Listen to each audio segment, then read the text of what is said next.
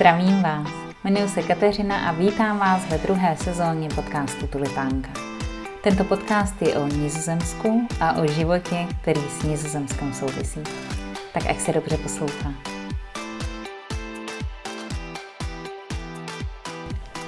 Přeji vám krásné dobré ráno a jakoukoliv denní noční hodinu. Vítám vás u dalšího dílu Tulipánky a tentokrát budeme mluvit opět o Aně Frankové a o tom, jak se skrývali a ona skrývala s její rodinou. Ale ještě předtím jsem slíbila dát takový malý update ohledně bydlení, kde jsem skončila a kde skončím a jak to probíhalo.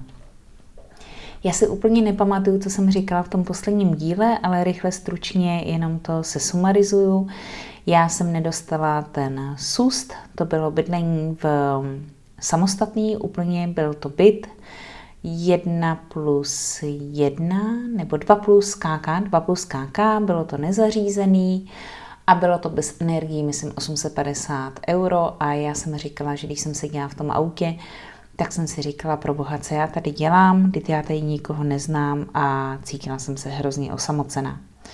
Odjela jsem, to bylo v sobotu, já jsem v neděli odjížděla, protože to nedopadlo. Oni mi poslali zprávu, že upřednostňují někoho jiného pro dlouhodobý jako pobyt, spíš Holanděna, který má zajištěný to, že tam bude bydlet dva roky. Takže já jsem v neděli odjížděla do Čech a při té příležitosti mi napsala uh, jedna holčina, že viděla, že poptávám bydlení a že to pro ní je aktuální a že, protože ona mi psala, že uvažuje o tom, že za tři měsíce, během tři měsíců by se odskyhovala do Utrechtu z Houtnu, takže uh, je to pro ní aktuální už teď a jestli to chci vidět, že by to bylo volný od června. A já jsem zrovna řídila, napsala jsem jí, že uh, to je fajn, že určitě aktuální to stále pro mě je ale že teda jsem v Čechách a že ale můžeme udělat video, jestli by jí to vyhovovalo a ona, že jo, že se dohodneme na úterý a že by mě případně chtěla vidět i majitelka toho bydlení, protože to je uh, vlastně vršek bytu, kde máte sdílenou koupelnu, máte svoji vlastní kuchynku a dva pokoje. Takže jsme se v úterý, myslím, jsme udělali video a na mě to působilo hrozně hezky. Působilo na mě hezky to prostředí kolem, byť je to hned u hřbitova, ale zelený prostředí, klidný prostředí.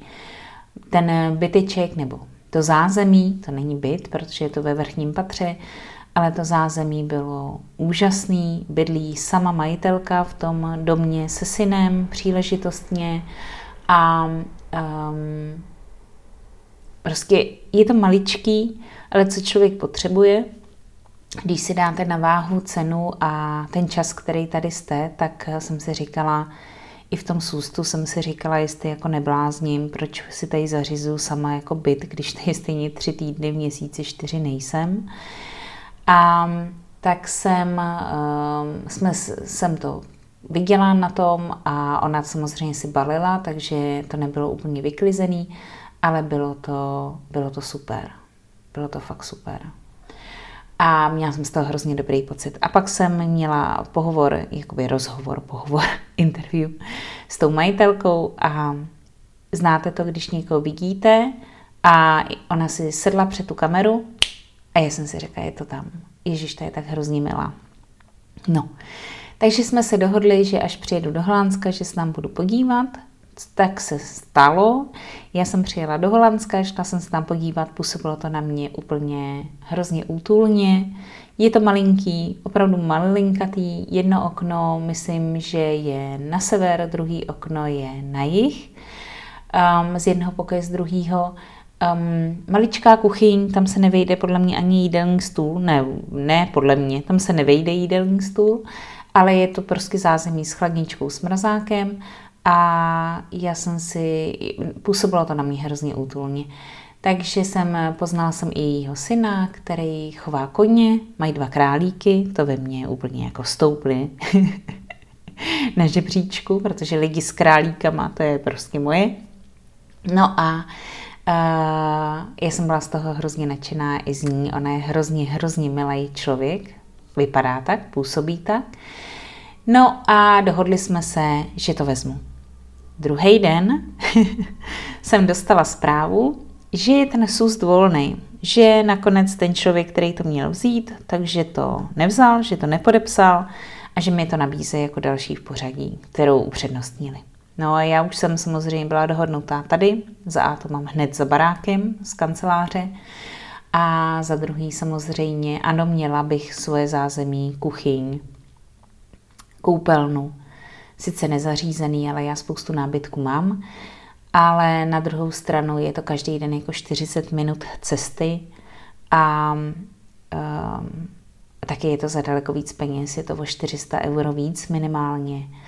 A nepočítám do toho ani benzín, takže um, jsem nad tím přemýšlela a krom toho, i kdybych asi tu smlouvu už podepsanou neměla, uh, tady s tím lenským pronájmem toho, toho zázemí nahoře v tom domě, tak uh, asi ne.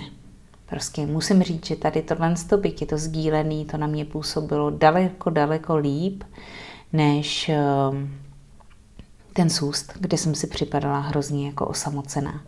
Takže jsem slušně poděkovala, že už jsem mezi tím našla bydlení, ale že děkuju, že se na mě vzpomněli. No a včera jsem tam byla a nikoho jsem ani nepotkala. Musím říct, že, že uh, soukromí se opravdu tam um, respektuje. Nikoho jsem nepotkala, já jsem se tam byla jenom změřit, co se mi tam vejde a nevejde a ve výsledku tam nepotřebuju vůbec nic, protože je to zařízený a um, a uvidíme, no, začnu stěhovat. Mám tady vlastně v domě posledních 15 dnů.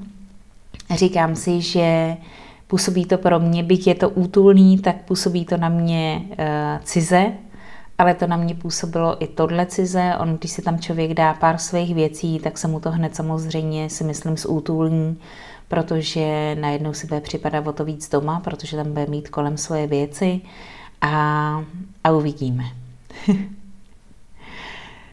Co na to říct? Prostě je to změna, ale myslím si, že z těch možných všech možností, věřím, že těch možností nakonec i bylo víc, než se zdálo, tak uh, jsem stále vybrala tu uh, nejkomfortnější a, a v zásadě možnost, která mi dává možnost ještě žít a ušetřit nějaký peníze a použít je třeba na rekonstrukci mýho bytu a, a takový. A furt jsem musela mít jako v hlavě, proč chci. Samozřejmě, kdyby člověk tady měl žít, měl tady žít 365 dnů v roce, hledal si tady zázemí, tak asi ano, asi budete si hledat něco svoje, ale k mým potřebám, k tomu, že jsem tady příležitostně na dva týdny, si myslím, že to je rozumný kompromis mezi cenou a komfortem, soukromým, destinací. Takže, takže uvidím, je to velký krok, je to velký krok pro mě i pro holčinu, která vlastní tady ten, ten dům, protože se ho taky bude vzdávat a já vlastně jí budu pak pomáhat to ještě vymalovat a dát do původního stavu. Nicméně, až sem přijedu zpátky z Čech, tak už jsem tady nebudu mít jednu svoji jedinou věc a to je vlastně náplň mých následujících dvou týdnů, že musím přestěhovat, rozstřídit a ujistit se, jaký věci budu brát do Čech. Už teď je mi jasný, že se mi tam všechny věci do auta nevejdou, takže jsem byla nakoupit boxy a hol to uskladním v tom novém do té doby, než se vrátím a zase to odvezu. Takže tolik update a um, budoucnost. Možná. Ale znáte, co se říká, člověk míní, život mění, může se stát úplně, úplně cokoliv a změní se plány. Takže, takže tak. Takže, ale v současné době to mám takhle. Tak a teď se jdeme podívat na tu Anu Frankovou.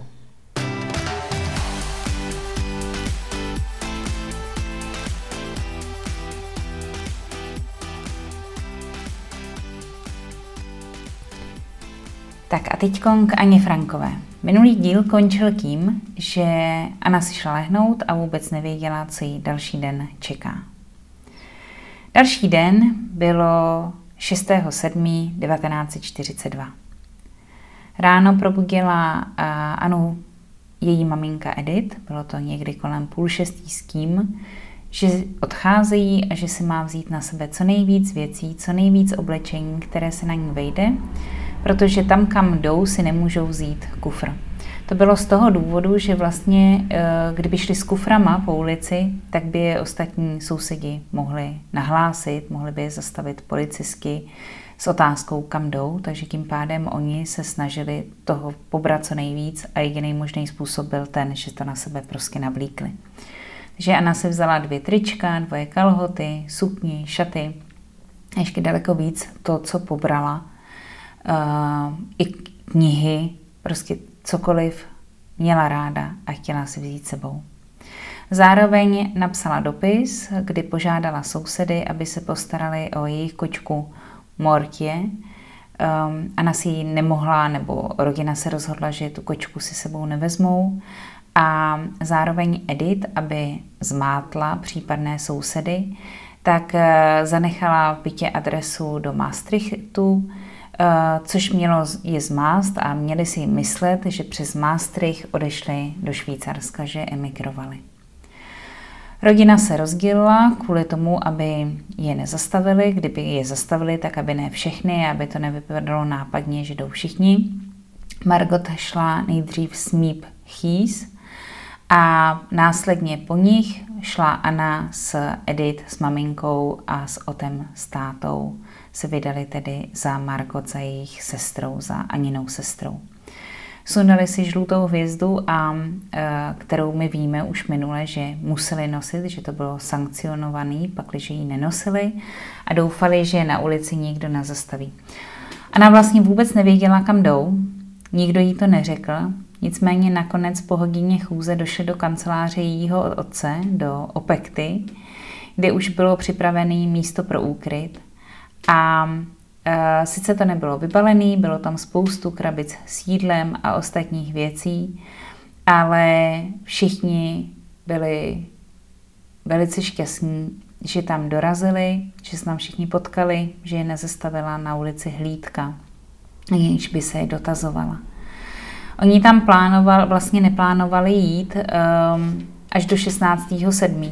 Tohle, kdy oni tam šli, bylo o 10 dnů dříve ale bylo to právě díky tomu, že Margot dostala dopis, kdy se měla dostavit a vlastně tenhle ten dopis změnil celý jejich plány. Takže um, to bohužel, to, co plánovala Edith s Otem, nebylo úplně dotažený, ale byla to jediná možnost, jak vlastně uchránit Margot od uh, policie. Uh, museli se ukrývat, to bylo uh, zřejmé, oni tam vlastně odcházeli do Eh, do ústraní, jako do úkrytu, kde přemýšlejí nad tím, že vlastně přečkají celou válku do té doby, než bude Holandsko osvobozený. Dělají hned tedy závěsy, aby nebylo vidět. No, oni to vlastně v zásadě závěsy nebyly, bylo to prostě spojený povlečení k sobě. A jenom uh, tady chci říct, že proč oni to dělali, bylo, že v té době byl zákaz pronikání světla z domova ven. Stejně tak jako po večerech bylo vypnutý pouliční osvětlení, což vlastně účel tohohle z toho všeho bylo skýžit případný bombardování těch měst z toho důvodu, aby uh, ti, kteří by chtěli uh, bombardovat, tak aby se vlastně neorientovali vůbec, kde se e, pohybují, kde se vyskytují města, které by měly bombardovat. 13.7. o týden později dorazila do tohohle z toho úkrytu v Opektě v zadní, v zadní části domu rodina Van Pels.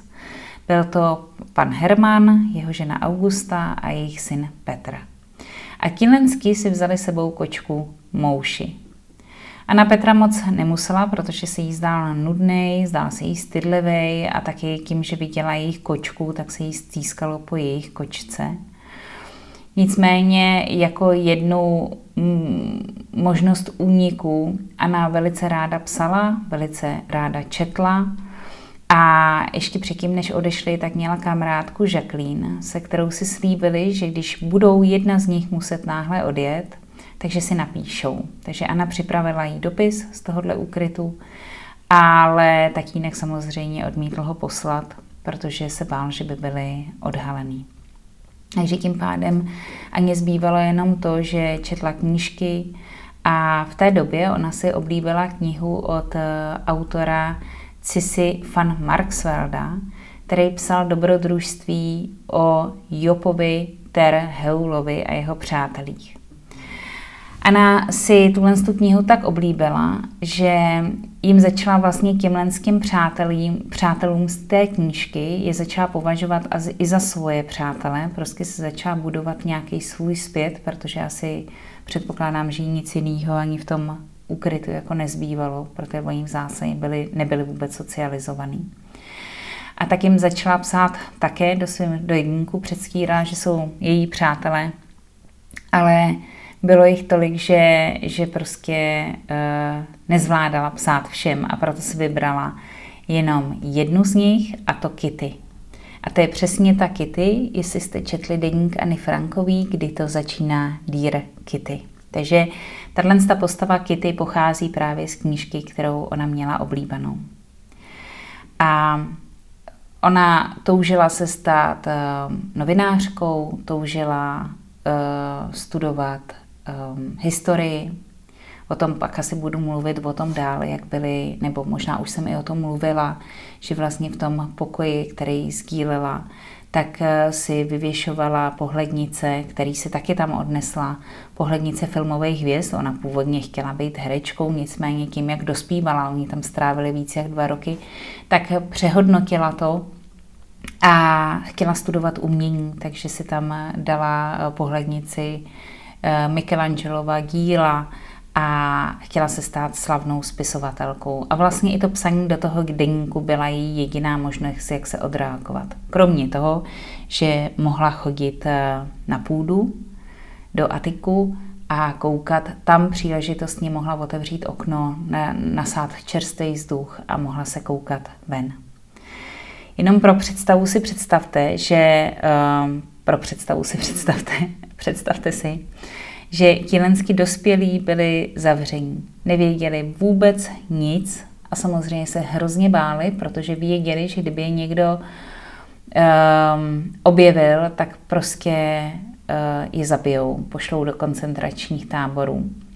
Vůbec nevěděli, jak dlouho se tam budou ukrývat byli, samozřejmě na ně podle mě dopadala i ponorka, byli nervózní, mohli tam chodit pouze v bačkorách, aby nedupali podpatky, nemohli dupat eh, nohama, pohybovali se velice, jako se snažili neslyšně, nemohli jít ven, nemohli zabouchnout ani dveře v zásadě, protože pod nima byla ta továrna, kde vyráběli opektu a ty zaměstnanci samozřejmě vůbec nevěděli, že někdo nad nima je ukrytej.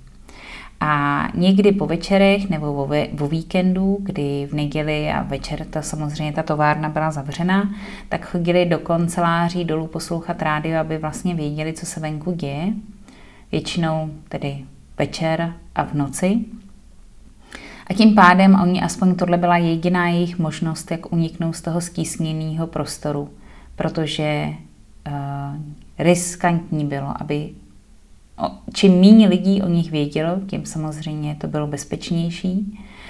A třeba jenom takový, uh, chci říct, je jako jedna z věcí, ale oni třeba měli limitovanou i toaletu, protože ta odpadní trubka, která eh, byla v tom patře, kde oni se skrývali, tak vedla přes kancelář a pak dolů přímo do té dílny. Takže oni třeba do té doby, než dorazil nějaký zaměstnanec kanceláře, což většinou byl někdo, kdo um, o nich věděl, tak nemohli chodit na záchod, aby ten zvuk, ty zaměstnanci, kteří dole pracovali, aby je neprozradil, aby si neřekli, ty kdy tam nikdo nahoře není, jak je možný, že někdo spláchnul, nebo že je tam nějaký zvuk, z čeho se tam stal zvuk že oni vlastně museli čekat do té doby, než někdo dorazí, aby pak mohli používat toaletu a aby pak to vypadalo, že někdo z té kanceláře tu toaletu um, použil. V září se k ním přidal Fritz Pfeffer. Um, tenhle ten muž sdílel pokoj s Anou a Margot se tedy přeskyhovala k rodičům do pokoje. To bylo 17. listopadu roku 1942, kdy se teda eh, Fritz stal osmou osobou ukrývanou na tomhle místě. Anu dost rozčilovalo, ona ho neměla moc ráda, protože na ní za A donášel mace a za druhý komentovali, jak se chová. Nehledě na to, že ji nechtěl pouštět ke stolu, protože se učil španělsky. A ona se prostě absolutně ignorovala její námitky, že ona by třeba chtěla sedět u stolu a něco si psát. Takže nakonec to Anna řešila s jejím otcem, kdy o to se s ním promluvila. Nakonec dva dny v týdnu ona mohla okupovat po večerech nebo po, po večerech, oni v zásadě měli večer celý den, ale mohla okupovat ten stůl.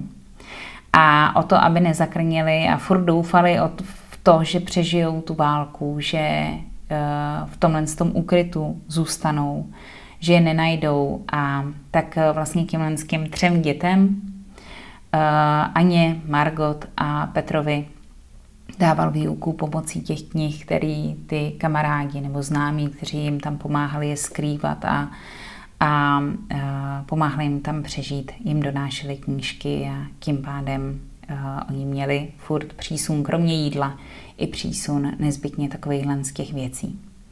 Anna v tom ukrytu oslavila svoje 14. narozeniny. V tu dobu byla tam ukrytá už víc než rok. A v zásadě přežívali jedině díky tomu, že se tiš, chovali velice tiše a museli důvěřovat jiným lidem, lidem protože jenom při představě zásobovat osmičlenou rodinu jídlem vyžadovalo opravdu, opravdu jako velký spojenectví, ať to bylo u řezníka, ať to bylo u pekaře, u prostě samozřejmě, když šla, šla osoba, která Eh, měla za manžela jednoho, no, tvořila jednu rodinu ohledně s jedním členem, tak a šla nakupovat velice často pro 8 lidí, tak to budilo určitý podezření. Takže oni v zásadě byli závislí na tom, jestli je někdo nezradí. Teď se sice vrátím, i když ne, možná to nechám až nakonec. Um, Zároveň, jak jsem mluvila o té toaletě, tak oni se třeba i v koupelně střídali, měli časový sloty určený, kdy Anna mohla být v koupelně od 9 do 9.30, ona tam netekla teplá voda, myslím večer uh, od 9 do 9.30 um, a když se chtěli omít teplou vodou, tak vlastně museli počkat, když nikdo nebude dole v té továrně, tam byla kuchyň a tam se uh, měli přístup k teplé vodě, takže oni scházeli dolů. A když si představíte, že jste tam víc jak roky, vám 14, tak je to hrozná jako nuda. Ne si myslím, myslím si, že to vím. Takže Anna četla hodně knížek, psala si deník, začala psát eh, román s názvem Kiddy's Life, ale ten ale nedokončila, protože jí se zdálo, že nemá na to dost eh, zkušeností, aby uh, napsala tak dlouhý román. A postupně se víc a víc začala zbližovat s Petrem, s tím vlastně dalším dítětem, kdy společně chodili na půdu a vlastně tam se poprvé v životě s někým políbila. A Svěřila se o tom, že, že Petra má ráda, ne že je zamilovaná, to za tolik ne, ale svěřila se o tom svým otci, s kterým měla velice dobrý vztah. A ten její tatínek o to, ten byl rád, že, si, že má kamaráda, ale potom se bál, že přeci jenom kdyby se rozhádali, tak by tam mohl být uh, hluk. Tak uh, pak jim doporučil a doporučil Aně, aby se aby se nestýkali tolik, aby spolu strávili méně času, protože jsem bál toho, že pak, když by došlo na nějaký konflikt, tak by je to mohlo uh, odhalit. Anna, myslím si, že to bylo na základě tohohle z toho doporučení, kdy ten její tatínek uh, v zásadě pak to chtěl utnout, um, tak mu napsala dopis, kdy mu a mamince vyčetla všechno, že ji nepodporujou, že je tam sama a ten tatínek si, protože měli velice dobrý vztah, tak si spolu o tom promluvili a ona se pak hrozně za to styděla, protože mu napsala hrozně dlouhý dopis o tom, jak hrozně se k ní chovají. No a krom toho, že já jsem říkala, že jí psa, bavilo psát ten deník, tak eh, jak vůbec jako vznikl nápad na to, že ona by začala psát deník s účelem, že by mohl být zveřejněný. Oni, eh, jak jsem říkala, že chodili domů, dolů poslouchat rádio, tak v roce na 44, někdy na jaře, poslouchali rádio Orange, což bylo holandský rádio vysílaný z Anglie. A tam říkali, že po válce budou schromažďovat všechny dokumenty, dopisy, diáře a jiný a budou to zveřejňovat, či to budou předávat potomkům, aby se šířilo to, jak lidé přežívali a prožívali válku. A na základě toho Anna se rozhodla, že začne psát skutečnou knihu o životě v tomhle tom úkrytu. Uh, tehdy teda začala přepisovat svůj deník, vznikla teda nová revidovaná verze jejího deníku, který některé části z jejího života, který psala ve skutečném deníku, vynechala, protože se jí zdály příliš soukromí a vymyslela tomu deníku nebo ty revidované nové části nebo uh, dílu vymyslela název Ed Achterhaus, úkryt. Ona po válce chtěla být, jak jsem říkala, slavnou spisovatelkou, novinářkou, studovat eh, umění a tím pádem i za tímhlenským účelem eh, psala ten deník. Nicméně 4. srpna roku 1944 oni vstali úplně normálně, sešli se v kuchyni, tak jako to fungovalo jako společenský prostor. Tak najednou slyšeli dupání a klepání. A pak se najednou dveře knihovny otevřely a tam stál Viktor Kugler, což byl ten, který o nich věděl, se třema muži, který měli pistole. Já, pro ně to musel být hrozný šok, protože oni tam byli víc jak dva roky. Jeden z těch mužů měl německou uniformu, zbylí dva měli holandskou uniformu První, co bylo, že se jich zeptali, kde mají cenosti, které samozřejmě okamžitě zabavili. A v tu dobu jenom oni tam strávili 761 dní v tom ukrytu. Policie vůbec nechtěla, když o to jim vysvětloval, tatínek Anny jim vysvětloval, že jsou tam tak dlouho, tak tomu vůbec nechtěli věřit. Tak jim uh, ukázal o to to, jak uh, na tapetě, na ufuter, jak odměřovali, jak Margot s Anou rostly pomocí čar, ona, Margot, tý bylo 16, když tam odešli, takže ta už moc nerostla, ale Anna za ty dva roky vyrostla o celých 13 eh, cm a díky tomu oni uvěřili, že se tak dlouho tam skryli. Vlastně oni vůbec rodina Frankových v tu dobu nevěděli, co bude. A poté, co je teda v zásadě okradli o jejich šperky a peníze, tak všichni tyhle ty eh, lidi, kteří se tam schovali a taky dva pomocníci nastoupili do nákladňáku a odvezli je na centrálu německé policie, kde je vyslýchali a uh, chtěli po nich vědět, jestli vědí o nějakých jiných dalších adresách, kde jsou schovaní lidi.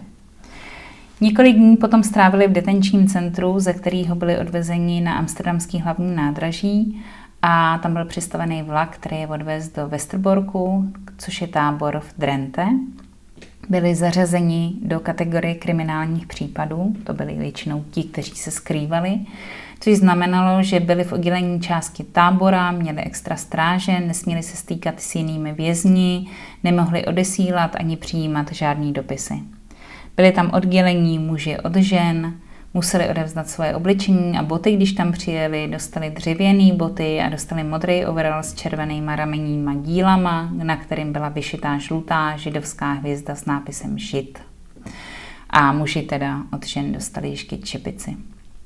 Pro představu v tom Westerborku bylo více jak 4 tisíce vězňů.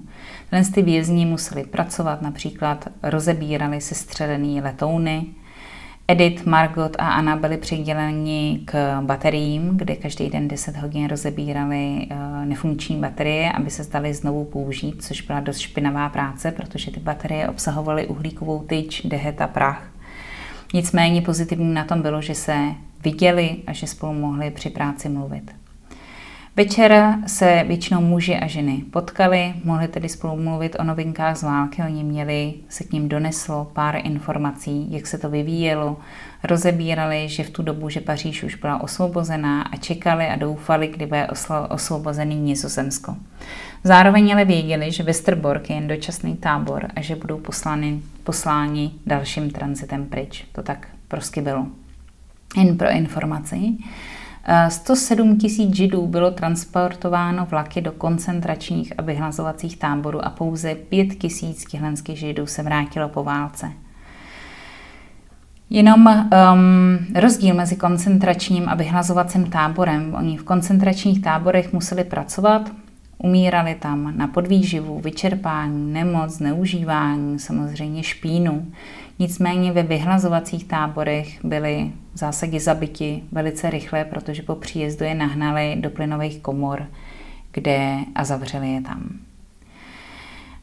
Um, v každém případě to, čeho se báli, že budou poslany dalším transitem pryč, se stalo. Ono všech osm bylo na seznamu dalšího tranzitu, který byl připravený na 3. září 1944. Vrátili jim jejich obličení a šli na tranzitní vlak, což byl tranzit pro dobytek.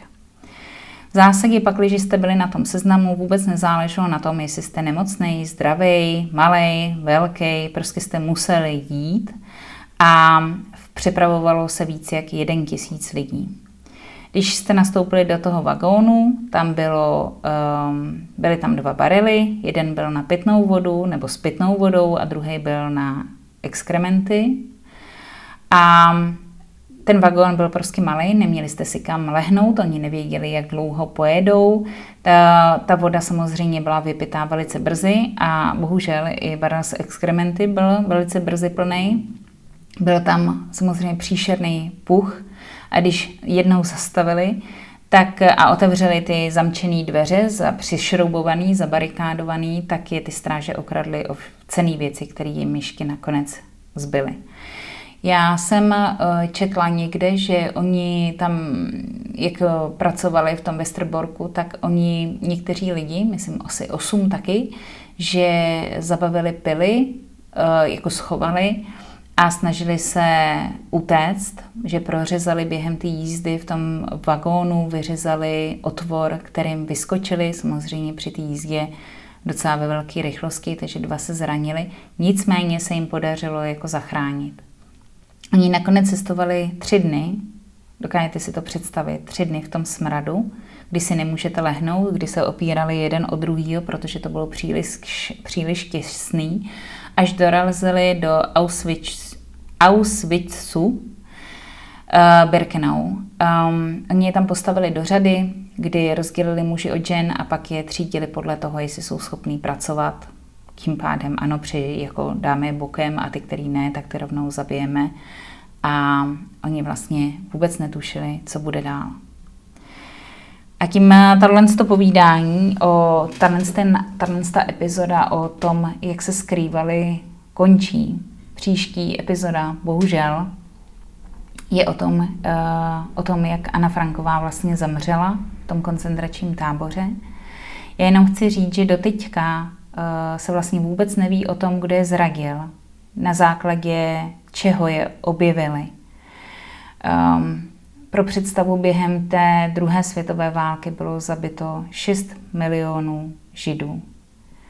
A uh, ty, kteří jim pomáhali, vlastně nebyli židi, nebyli to tihle z těch osmi, kteří se skrývali v tomhle tom, útry, v tom ukrytu, tak je poslali do vězení, do Amersfortu a naštěstí všichni z nich tu válku přežili.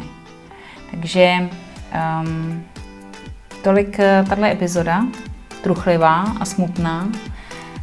Um, bohužel ta příští bude ještě smutnější, ale tak se věci měly a já doufám, že jste se dozvěděli něco nového a budu se těšit na, na příště. Tak se mějte hezky a ahoj.